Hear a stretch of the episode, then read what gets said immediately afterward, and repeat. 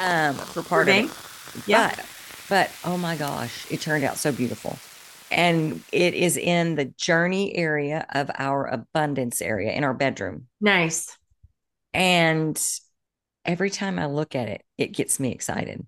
It's like, Mm. oh, there's my territory. Where in the world? Yeah. Like You where in know? the can I go? What in the world can I do? Like Yeah. just yeah. And so the possibilities seem so endless that Mhm. um I- it's it's put me in this spot and it's so interesting the timing because I have a situation that I'm going to be very vague about.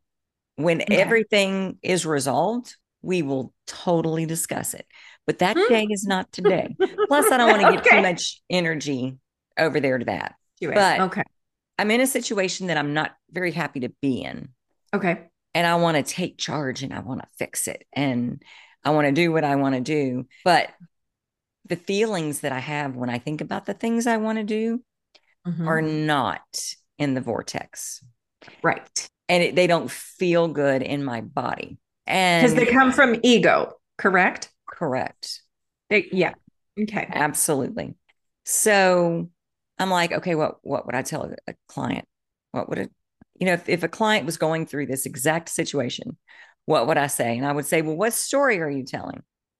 And so then I looked at not only the story that I was telling, but how much time I was spending there and then how it felt in my body. And it's like, you can't change this situation by thinking about this. So, what is it that you want? And then I got playful. Mm. And I started imagining the situation just as I wanted it.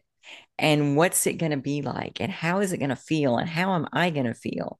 And what am I going to be doing here? And just playing out the whole scenario, which Mhm. feels exciting right. um, and got me turned in a different direction.